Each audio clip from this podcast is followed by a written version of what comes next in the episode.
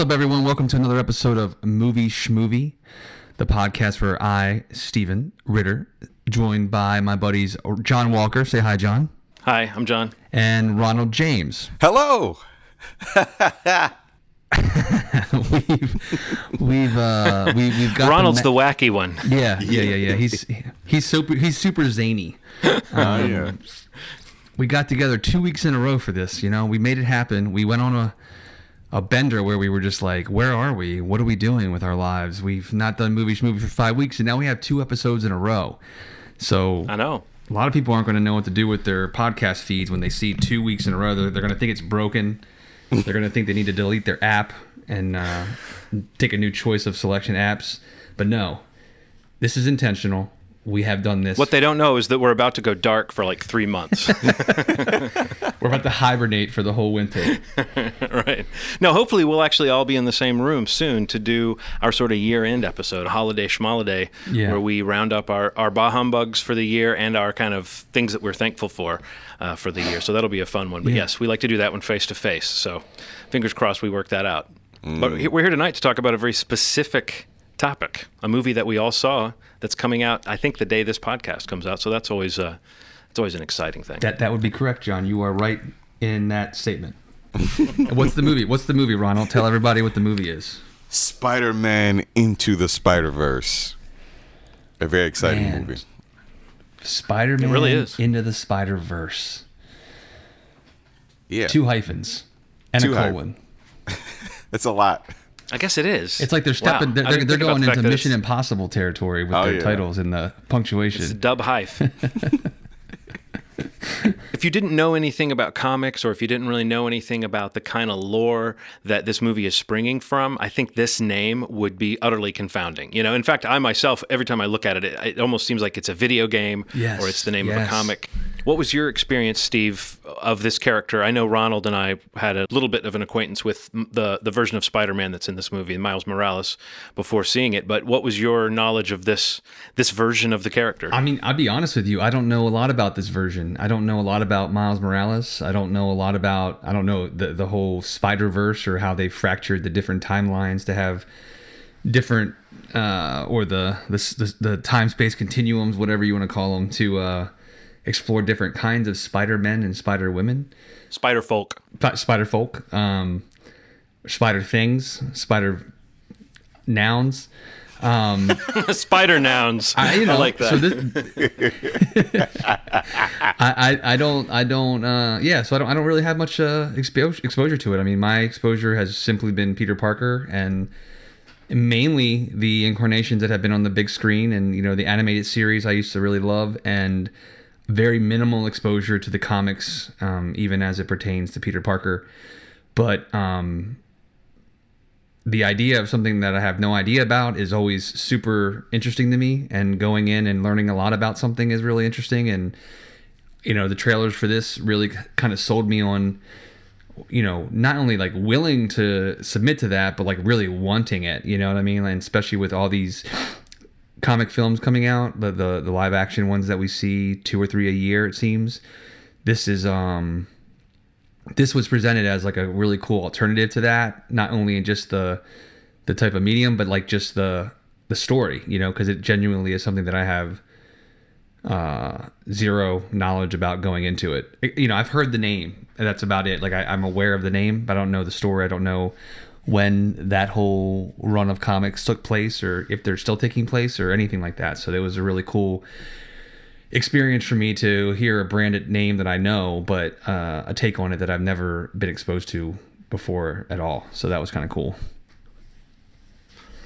What about you, Ronald? What does uh, Miles Morales mean to you as a as a character before seeing this movie, but I guess also now that you've seen it? Uh, well, um, every black person does not have this uh, superpower, but when anything that involves a minority appears in a creative world, I can hear it. No matter where it is in the world, whether it's in Brazil, United how, how States, does it come across to your uh, ears? France. Is it like a hum, or is it like a really high pitched sound?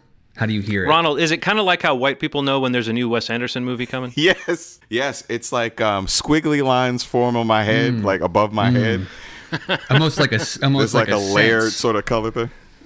Yeah, almost like almost. Okay, got it, got it. So in 2011, when I heard about Miles Morales appearing in comic books, man, it kind of shook me to my core, to be honest, because you know, as a as a comic book reader, there wasn't a lot of representation in comic books besides um, Spawn was one of the main ones that I used to read. Uh, Green Lantern. So my exposure to characters that were black, um, and then like Storm and stuff like that. So there wasn't very much representation. So fast forward to my whole adult life, I see that Marvel's taking a chance and and making this character another person who is young and Afro Latino. I, I, was I was excited, man, and um, I'd I'd read a couple of the comic books. I've also read some of the Spider Verse comics, which ve- which was very different than this one, this version that we're seeing, but I really enjoyed those as well, and I knew that this would be a big deal, and I was kind of saying something about it right when it was kind of happening because I didn't want to like be like, man, this is a big fucking deal, and it's gonna be really well done. And this character is so cool that every iteration I've seen of Miles has always been good. That I knew this was gonna be a hit. I think it's gonna do really well when it when it comes out. So I was super excited, and I was trying not to like talk about it every time we spoke. To be honest with you. Yeah. But yeah. yeah, it's because I knew it was going to be big. I, I, I mean, the way that people are talking about it at this point, the the momentum that this has, I think it's going to do really well. But yeah, that's that's kind of what I had coming in. Uh, Steve, you were saying that you, you you didn't really know the extent to which this character was part of the regular Marvel universe, yeah. how long the stories have been going on, and that kind of thing.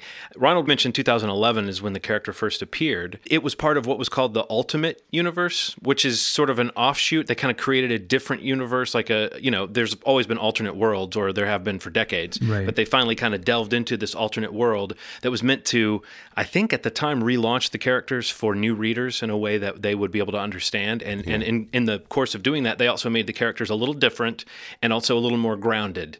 And so I don't remember which characters they did in that world, but I know that the Marvel Cinematic Universe sort of took the cue of the tone of the Ultimate Comics, which was reaching out to a slightly more mainstream audience that did not have all this backstory in mind. Right. And so the movies have been this kind of marriage of that spirit of trying to make the characters more grounded, but also, as you know, pulling increasingly from the more bizarre uh, comic stories. There's about five or six years of Miles Morales stories where, in his world, he was the Spider Man after.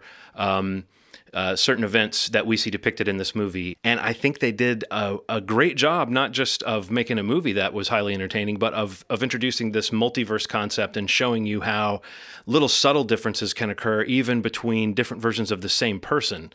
Um, within a world. I, I yeah, I, so I, yeah, it felt very comic booky, and I think that's one of the main things that as we dive into this movie, we'll probably end up talking about is the the extent to which they they state that what they wanted to do is create the effect of jumping into a comic book, and people say that all the time. This movie really uh, attempts to do that, and it's amazing in retrospect how I'm, I'm still thinking about certain scenes and certain shots and how they looked and, and how they must have worked to achieve that look. What did you think of the look, Ronald? Did did it uh, get to you like it did to me? Yeah, I mean that kind of layered sort of i mean and it's so so one thing that has to be kind of said too is not not only does it look like a, a comic book feel it looks like sort of the the mid 90s early 2000s comic books that i remember reading where the the, the like the colors kind of off center a little bit. Um it's it it's layered and it it looks very fresh. I don't know. I it's it's kind of hard to describe without actually seeing it, but it looks fresh out of a comic book, something that has been kind of replicated in bits and pieces in movies, but never never this level, never this brilliant of colors, never anything that's looks so lived in. You know, it feels like you're in. The only thing that I can really think that replicates this is one time I got like a X-Men comic that came with some 3D glasses and it and it had this like sort of thing where you're reading, you're going through the panels, and it pulls you in a little more than you would normally be pulled in, and it has this these dimensions to it where it feels a lot more full than you you normally used to reading. Right. So that's the first thing I thought. Yeah. So.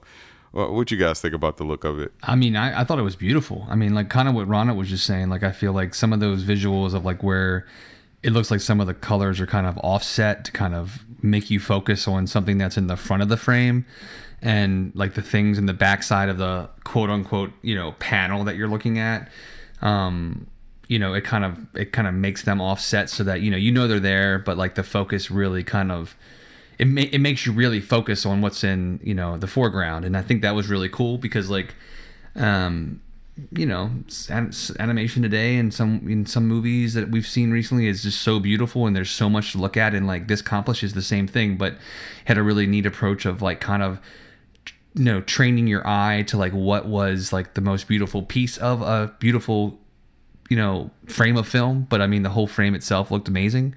Um i, I felt like i i felt like i kind of caught myself a few times doing that where i was like kind of looking around the frame and like noticing those offset colors almost like almost like it was in 3d like you know those blue offset reds and things like that yeah. where you're like oh that looks really cool because like you still completely see everything but it really puts a focus on what's in the you know the the front of the shot or the foreground and that was something really different and i think you know you know the, the the, the those like dots you know like the dots that you see in a lot of the frames of the film you know that kind of look like old comic book panels and things like that is kind of inventive and different and mixes a lot of the aesthetic of what the old comics you know or even 90s whatever you want to call old but like you know comic books look like with like what computer animation can do today. And I think that it was kind of cool to see that um, in a movie that is kind of blending many worlds of a character, you know, in a film that's animated film that's kind of blending a lot of different styles of animation and the way that animation looks in movies today.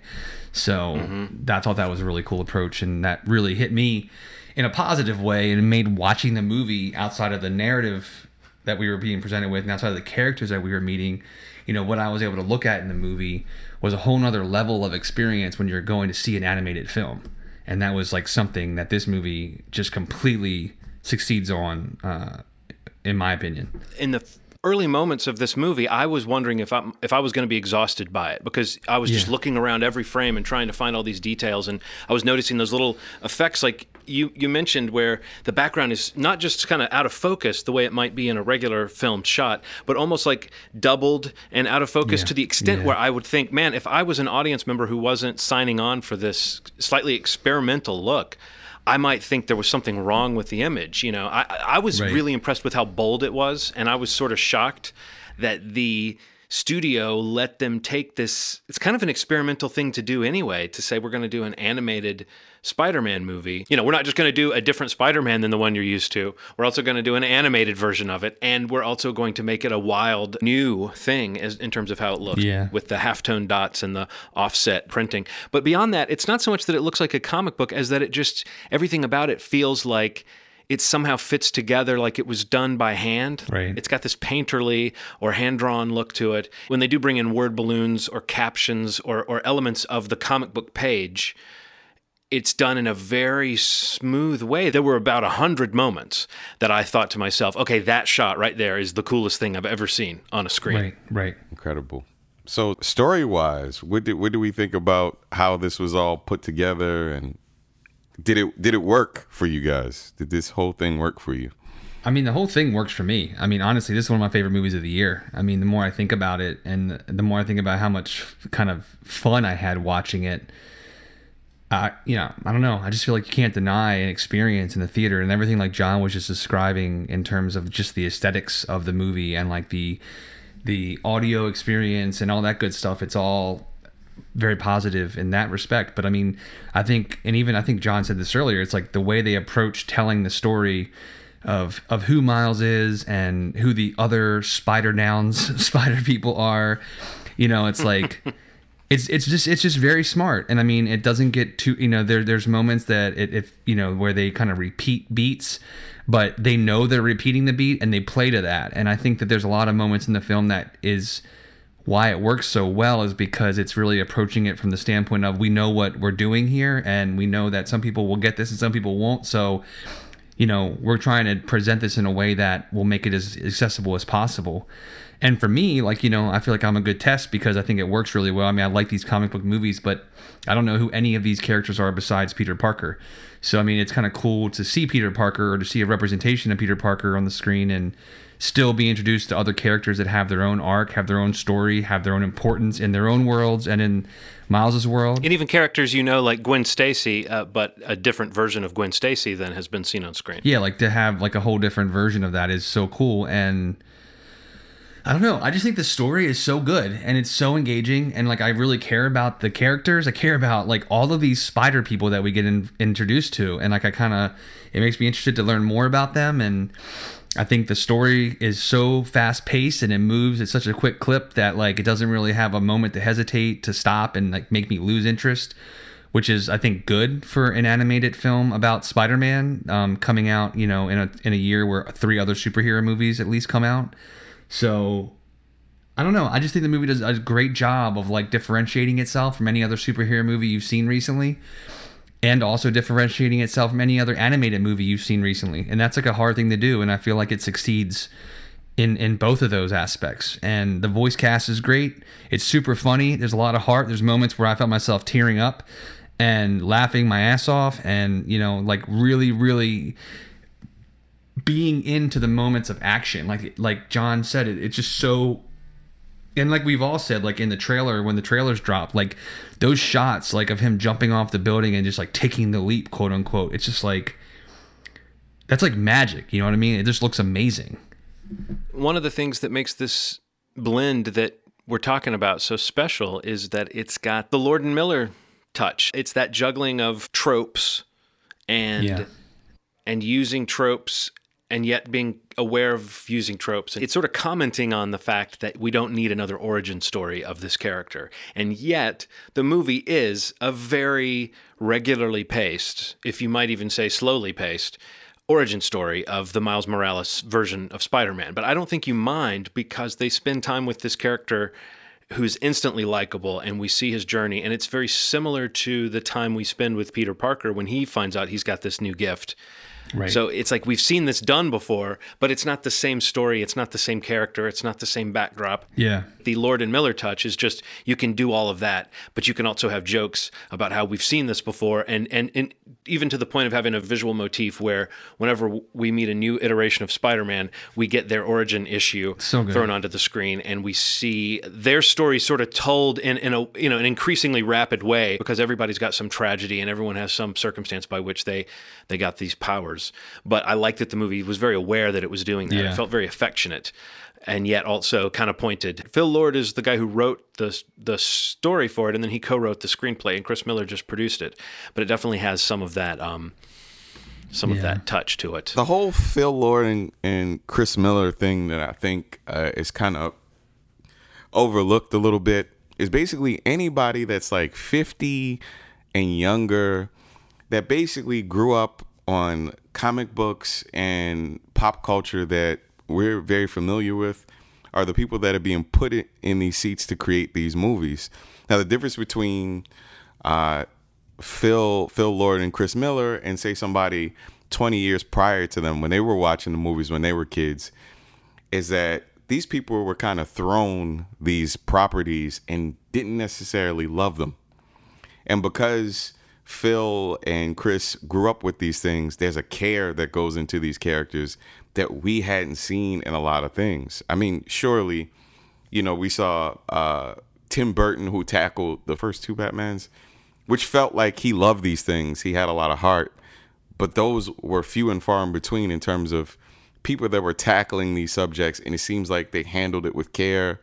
That it didn't feel like a parody of a thing, and you can be in a world that's really silly and not feel like you're parodying it. And and I feel like they found this cool mix where you can do both really serious heartfelt things and parody the things kind of even still like still it's very self-aware in that way but not feel like it's disrespecting the properties.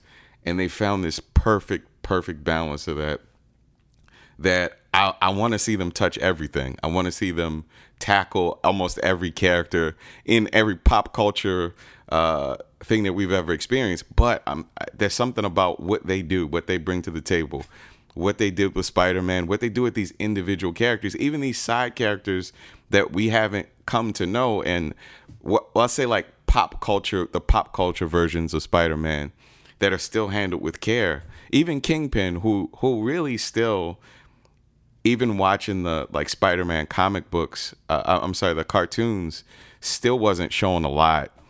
Them bringing that character forward and showing him as a cool, massive person, and who's also been informed by the Daredevil show. Now that we've seen him in that, become this really interesting character who's trying to kill a little kid. that character design of Kingpin is so cool and so uh, striking. Yeah. And I don't know if you've seen the comics. There was a 1985 or 1986 graphic novel, uh, Daredevil graphic novel that was illustrated by this very influential comic artist Bill Sienkiewicz, and um, and and do you remember when in the film we see sort of a flashback of Kingpins and it's done in this yeah. slightly different style? There's like line art and oh yeah yeah, uh, and it looks a little bit more a little bit more graphic. Mm-hmm. That is a sequence that is basically based around Bill Sienkiewicz's style and for me to see that on the screen, you know, 30 odd years after I read that comic and having loved his art and seeing the way this movie paid respect to that character design and used it, the way that it's just this giant square with a little head kind of floating a little bit above the middle of the square, you know. Yeah, so awesome. And I think yeah, the character of the Kingpin is one of the best one of the best visual things in the movie and the way that develops and the way that he becomes kind of scarier and more imposing as it goes along. He does some pretty brutal things in this for a family-friendly movie. Was this rated PG? Yeah, it's got to be right. Yeah, I feel like it had to have been. It, it, just proves that we can have a, a, a movie that's rated PG, have it have real consequences, um, have it really have some some brushes with death, some actual death, and it still be within the scope of what a what a, a, a kid can see. Like I feel like, you know, somebody 10, 9, 8, 7, even 6 can watch something like this and still not come out of it traumatized and still have a sense of the stakes in this this story. And and it might be something that you know you watch as a eight or nine year old and, and, and it has this context then but it it's a it, it's so it's it has some deepness to it that um you don't see in a lot of movies that I think that was pretty cool so well, it's interesting coming on the heels of a new Spider-Man that everyone really likes in the in Tom Holland in the MCU. This movie kind of drafts off of that characterization as well because in that universe again that version of Spider-Man is kind of pulling from the Ultimate comics right down to the fact that the character of Ned in Spider-Man Homecoming, uh, Peter's friend, I think is based on Miles Morales' Asian roommate who is in this film but doesn't have any lines and I think because they haven't cast an actor for that role yet. Oh wow! They didn't give him any lines, but but I think that character is from the comics, so you can kind of see this weird cross pollination. It would be strange to bring Miles Morales into the MCU at this point because the Tom Holland version of Spider-Man is kind of created knowing what Miles Morales was. He's got some elements of that character, but I could easily see them deciding that that's how they want to go in that in that series as far as uh, you know bringing in this different vision of the character. So who, so who knows where that will go? But now that Miles Morales is kind of like in the conversation, I guess it would be a good uh, time to. Uh, do that, you know, the favorite thing you do on podcasts, which is compare things to each other and rate them. Uh, is how does Into the Spider Verse sit amongst Spider Man movies for you guys, and and not just Spider Man movies, but this version of Spider Man versus the other, you know, all Peter Parker versions of Spider Man. um, I mean, it's definitely in the top two or three for me. I mean, I, I feel like the only thing that may be better than it is maybe Spider Man 2.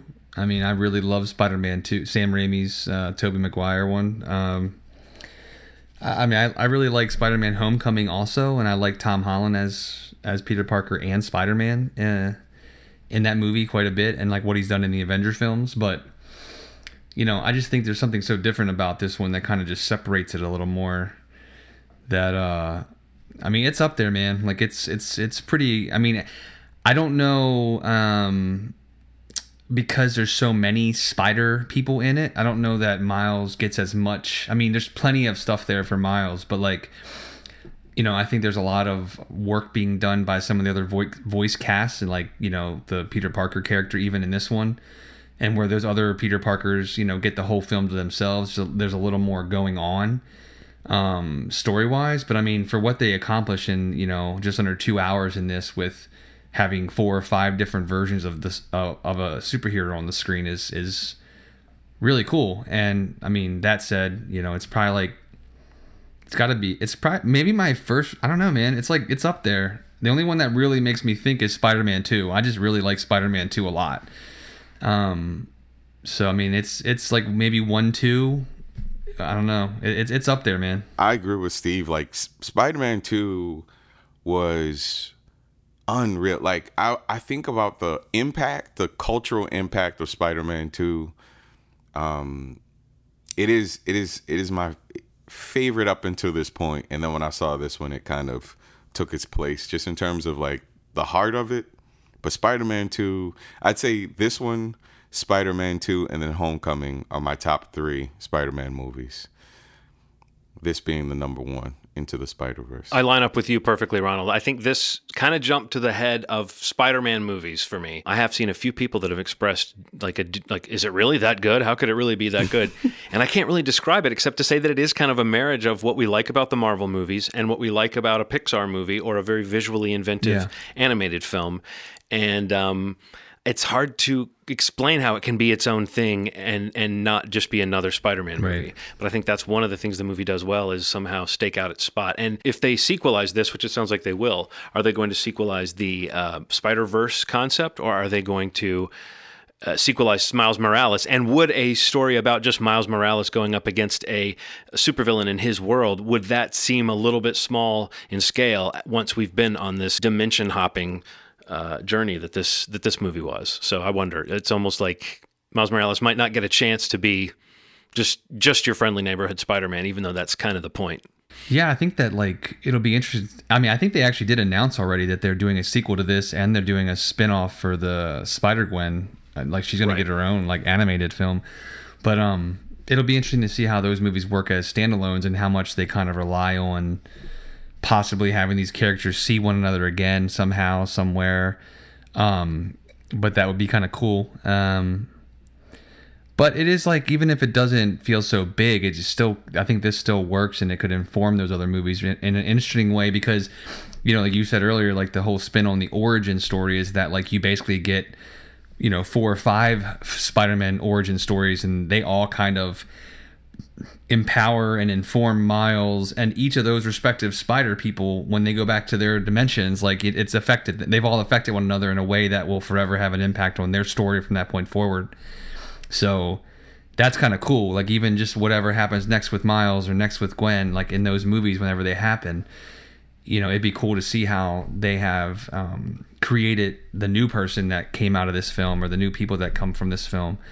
But um, yeah, and, there, and there's a version of Peter Parker in this movie that made me think of okay, this is a, a version of the Tobey Maguire uh, Spider-Man. Oh, 100%, yeah. But they don't ever come out and say that it's the same one. There's certain clues and there's certain hints, but it's not exactly the same thing. And what I like about that is in this kind of, you know, just as a nerd, what what I like about that is it kind of suggests that yes, in addition to the worlds we see in this movie, there's a world where Andrew Garfield was Spider Man, and there's a world where Tobey Maguire was Spider Man. For sure. For sure. Like in a strange way, even though this is an animated movie and it's not trying to connect to any of those things, this actually sh- says that there are all these different versions of Spider Man, including the ones that we've seen uh, yeah. before. So it's great. It's great. Well, uh, can we do a tiny little spoiler section here at the end, just because I think there's certain things that should be surprises for people that I would like to just mention with you guys or see what you thought of them sure. before we wrap it up. Sure, sure. Let's do it. Um, yes. Well, I guess we're giving people time you can back away. You can just throw down your phone and back away from it at this point if you haven't seen the movie. You can hop off and come back once you have. But I just want to know what you guys thought of the whole kind of switcheroo surprise. Did you know, Steve, going in, that the version of Spider Man that we met at the beginning of the film was going to die uh, in order for Miles Morales to become Spider Man? And, and, and did you realize, as I did not until this movie was over, that Chris Pine was actually the voice of the first Spider Man? Was that a surprise to you? I, I, it was a surprise that Chris Pine was. I had heard his name um, related to this movie, but did not know if it was confirmed or what he was doing with it. But I think they did a good job of keeping that secret. I did have a fe- I, I felt like I did feel like one of the Spider or that Peter Parker might die in the movie, but I didn't realize. I think they did a really good job of keeping Peter Parker and Peter B. Parker separate. And right. I thought that was really uh, a great marketing angle because uh, all of the marketing has Jake in it and nothing has Chris Pine. Yeah, so I thought yeah. that was a really kind of cool kick to the movie to be like, oh, who's that voice? And then, you know, you really kind of buy into that character a little bit there in the beginning. And, and it's kind of shocking that that happens. That that was the best version of Spider-Man. Do you know what I mean? Like that was the version that would, that had the tech and that was heroic and was doing the right Yeah. thing and didn't Yeah. have this kind of like sad sack quality that the uh, Jake Johnson version did. But I thought that made it just funnier that it's Chris Pine and then Jake Johnson. And I loved that the hair color was different. It just was Yeah, such an interesting idea to say that yeah, the same person in two different dimensions might be the same person, but they won't be exactly the same in all these key ways. I thought that was a really cool thing. It just it it was extra mind bending to me to be like, oh, Oh, it's not even the same voice, but it's still the same guy. Um, and then of course John Mulaney as Spider Ham. That not that that's a spoiler, but the way that character is integrated into the world, it's a, just at the point where your mind will accommodate that extra layer of silliness. And I thought that he was uh, he was a great addition to the movie. He didn't quite become a fully developed character the same way that say Rocket Raccoon or Groot did in Guardians of the Galaxy, which is a similar gambit of can we introduce something this ridiculous and have people follow it. But as a kind of gag character, I thought he and the Nicolas Cage version of Spider-Man, uh, Spider-Man Noir, I thought those two characters existed mostly as just joke delivery systems for the for the last act or two, I guess. But they they don't come in until pretty late in the movie, so they were just there to kind of spice it up. Um, what did you think of the villain? And and did you recognize that it was Kathryn Hahn? It took me uh about half the movie to be sure, but I thought she was great. I, man, this is like one of the few times that I, I recognized almost everybody's voice except for Kingpin's. Like I knew Mahershala Ali was an uncle. He has like that distinct laugh that's almost Yeah, definitely. it's insane. His laugh is insane. Playing a character that Donald Glover played in Spider-Man: Homecoming, and that's especially ironic given that. Miles Morales, the character was partially based on Donald Glover because the comic book writer Brian Michael Bendis, who who co-created the character with the artist Sara Pichelli, he he saw Donald Glover wearing Spider-Man pajamas on an episode of Community, and that image stuck in his head, and that was part of where he went with creating Miles Morales. It's unfortunate that that Donald Glover kind of aged out of playing this character, you know. Yeah. But yeah, it was it was so good, man. Like the the voice acting was incredible. Having Doc Ock portrayed as a woman was so cool. It added so much depth to. I don't know. I I, I just thought that it it leaned into the uniqueness of all these characters and kind of threw. It, it was like all these ideas that you have about these characters you've seen before. Throw those away, and we're gonna add these layers of coolness to all to all of them. None of them felt forced. None of the choices felt forced, which I really liked. yeah. And all of the all of the villains felt very dangerous, which was cool too, man. None of them felt weak. That was really cool. Yeah, I thought that was a great surprise too that she popped up when she did and that she became this recognizable villain and that you realize, "Oh wait, I'm not looking at like uh, uh, Dr. She Octopus and I'm not looking at Dr. Octopus's daughter. I'm looking at this universe's version of Dr. Octopus.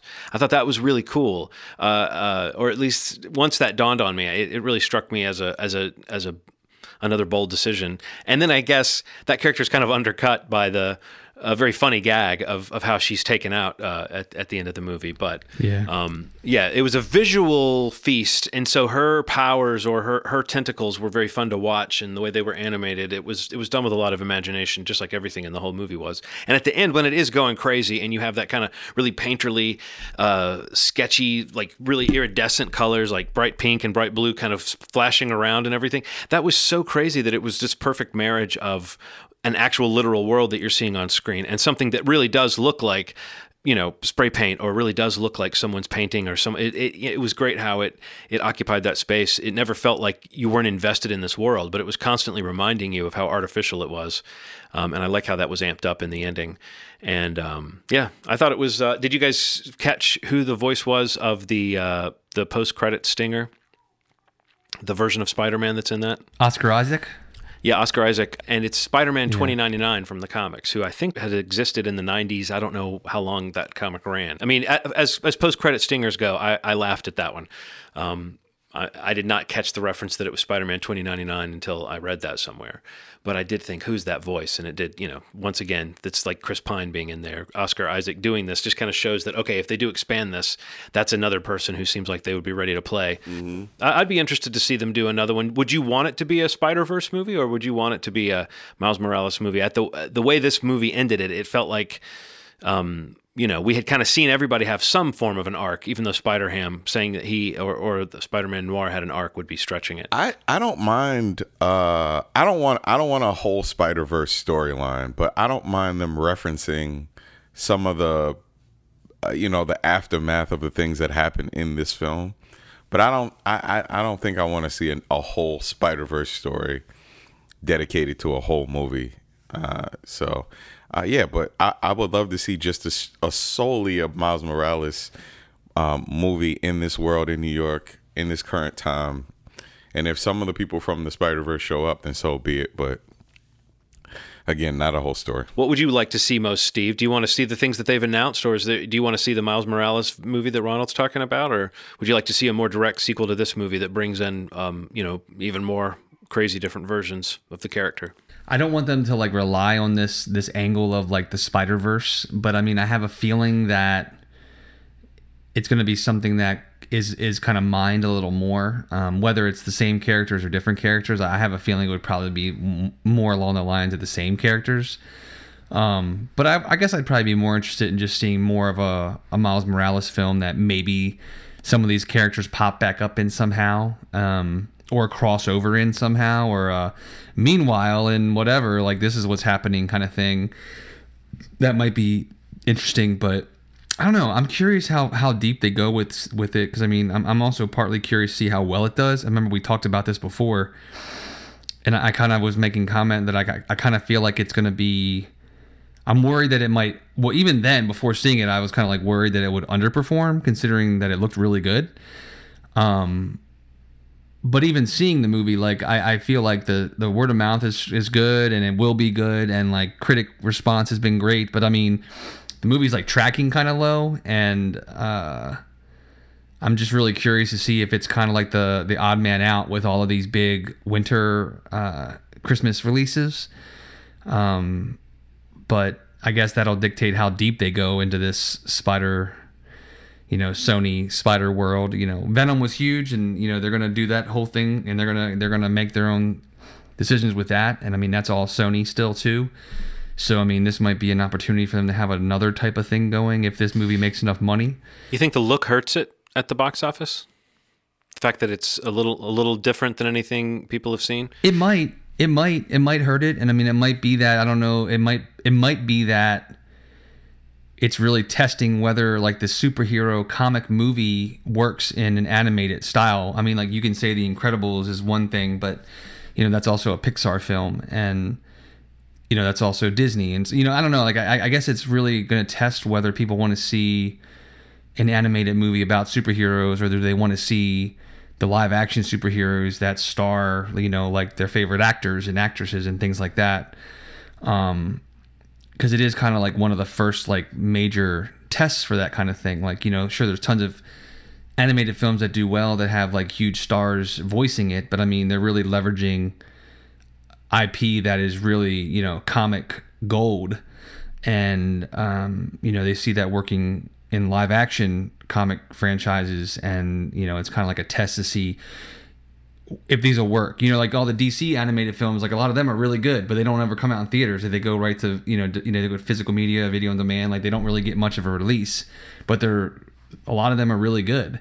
But this is like you know uh, a Marvel Sony thing where they're they're putting this movie into a pretty wide release around Christmas, and you know they know they have a good movie. It's just going to be interesting to see how well it performs. I think right now, last I checked, it's like tracking anywhere between 30 and 40 million for opening weekend, which which sounds good, but like for a movie that it, I think it, the budget was almost like a hundred million, and you know it's like that's a kind of a that's kind of like a low opening for like a hundred million dollar comic movie if you're calling it a comic movie, and and one that's animated that that is intended to be family friendly. That sounds kind of low. Um, yeah, that is. But low. but it could have like great word of mouth. It could hold over over the holidays, which is what they're banking on, I'm sure and I mean they've got to have some sort of feeling because, like I said, they've I think they've announced those two sequels already, and you know if they happen, it'll be really dependent on this movie doing well enough to warrant it. So I don't know. I hope it happens. I, I, I love this movie. I would watch. I would watch whatever they put out next. I mean, whether it's Spider Verse stuff or Miles stuff or Gwen stuff or I, I would trust it enough to be curious to see what they'd come up with next, and I would I'd be happy and anxious to see it. I don't know if, which one of you guys it was that said at one point. Maybe we were talking about this movie. Maybe we were talking about something else. You were just talking about how unshackled, like superhero, fantasy, sci-fi filmmaking can be if it's animated because they're not trying to blend real right. and and fake. Right. And I think that this movie really does you know take that and take it to that next level because not only does it create a very credible action movie atmosphere but it it has that look that is not naturalistic at all and yet you still feel very um, uh, connected to the characters yeah. in this world they, they feel real so yeah i loved it and I, I kind of want to see more, but I'd be fine if they said, "This is a great movie. Let's just back off and let it be great." But they never do that, do they? no, they, they do not do that. They're not going to ease up on this. Well, it's in theaters today, so anybody listening to this, if you listen to it and are or on the fence, and hopefully you didn't listen through this far and hear a spoiler. Obviously, all three of us are saying this is a, a very strong ahead and see this movie because uh, we've all we all really really enjoyed it. So check it out while it's in theaters, especially try to see it on the biggest screen you can. All right. Well, that's Spider Man into the Spider Verse in theaters today. And then, like John said earlier, hopefully we're going to get together maybe next week. I don't know. Maybe the week after. I don't know when it's going to be. Hopefully next week to get uh, a holiday episode recorded and go over some of the things that we loved and hated most throughout this year. And what else? I've been making my list and checking it thrice. thrice. There you go. Um, if you subscribe to this podcast, whatever your favorite podcast channel, app, supplier is, please leave a review if you have the opportunity to, or a rating, or however you're able to kind of give us some feedback. It'd be it's always really appreciated, and uh, it helps people find us when they search for things like movie reviews, film reviews, entertainment, whatever those keywords are. Um, if you can do that, that'd be great. And uh, you can find us at uh, movieshmovie.com and facebook.com slash movie If you have ideas for episodes or want to kind of give us your take on Spider-Man into the Spider-Verse, feel free to comment on the post that this goes up on Friday. You can see the post for this uh, episode on Facebook. And if you want to comment, let us know what you think. Once you see it this weekend, it, uh, it'd be cool to kind of get a conversation going with some of our listeners to see if we can talk a little bit more on that channel about this film, because I'm sure the three of us would be happy to do so. Um, and do you guys have anything else to throw down? Yeah, I think I think that's it for me. John, anything else? No, I feel very uh, satisfied. and that's what's important, guys. At the end of the episode, as long as John is satisfied, that's the uh, that's the all clear. Somebody to has say, to be satisfied, and once yeah. one person has declared they are satisfied, the other people have nothing that they can do except say, well, this is basically over then. Yeah, as long so, as yes. it's greater than or equal to one person in this group being satisfied, we're good right. to go. Yeah. So, um, with that, as always, you've made our day. Thanks. Bye. Spider Ham, Spider Ham, friendly neighborhood Spider Ham spins a web. That's the gig. Kinda weird, cause he's a pig. Look out. Here comes the Spider Ham.